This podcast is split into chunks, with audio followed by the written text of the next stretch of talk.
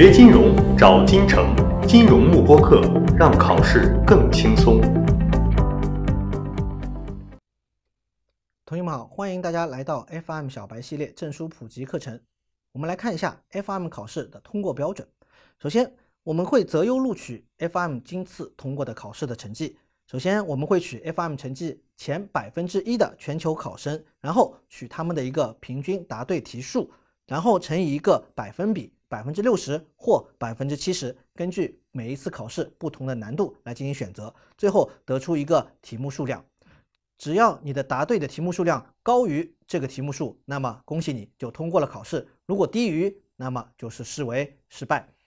那么我们来举一个例子，比方说现在全球百分之一的最好的人数是一千个人，平均答对题目的数量呢是九十五题，那么乘以如果百分之七十的这样的一个比例的话，最终六十七题就作为你的标杆。如果你的答对题目数量超过六十七题，通过考试；低于六十七题，不通过考试。啊，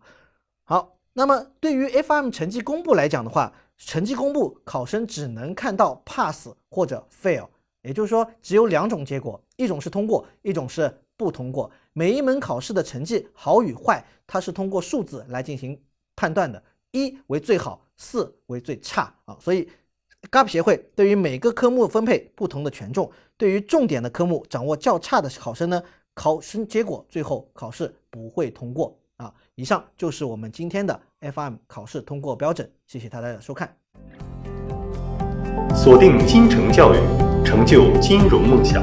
更多备考知识，请关注金融慕播课。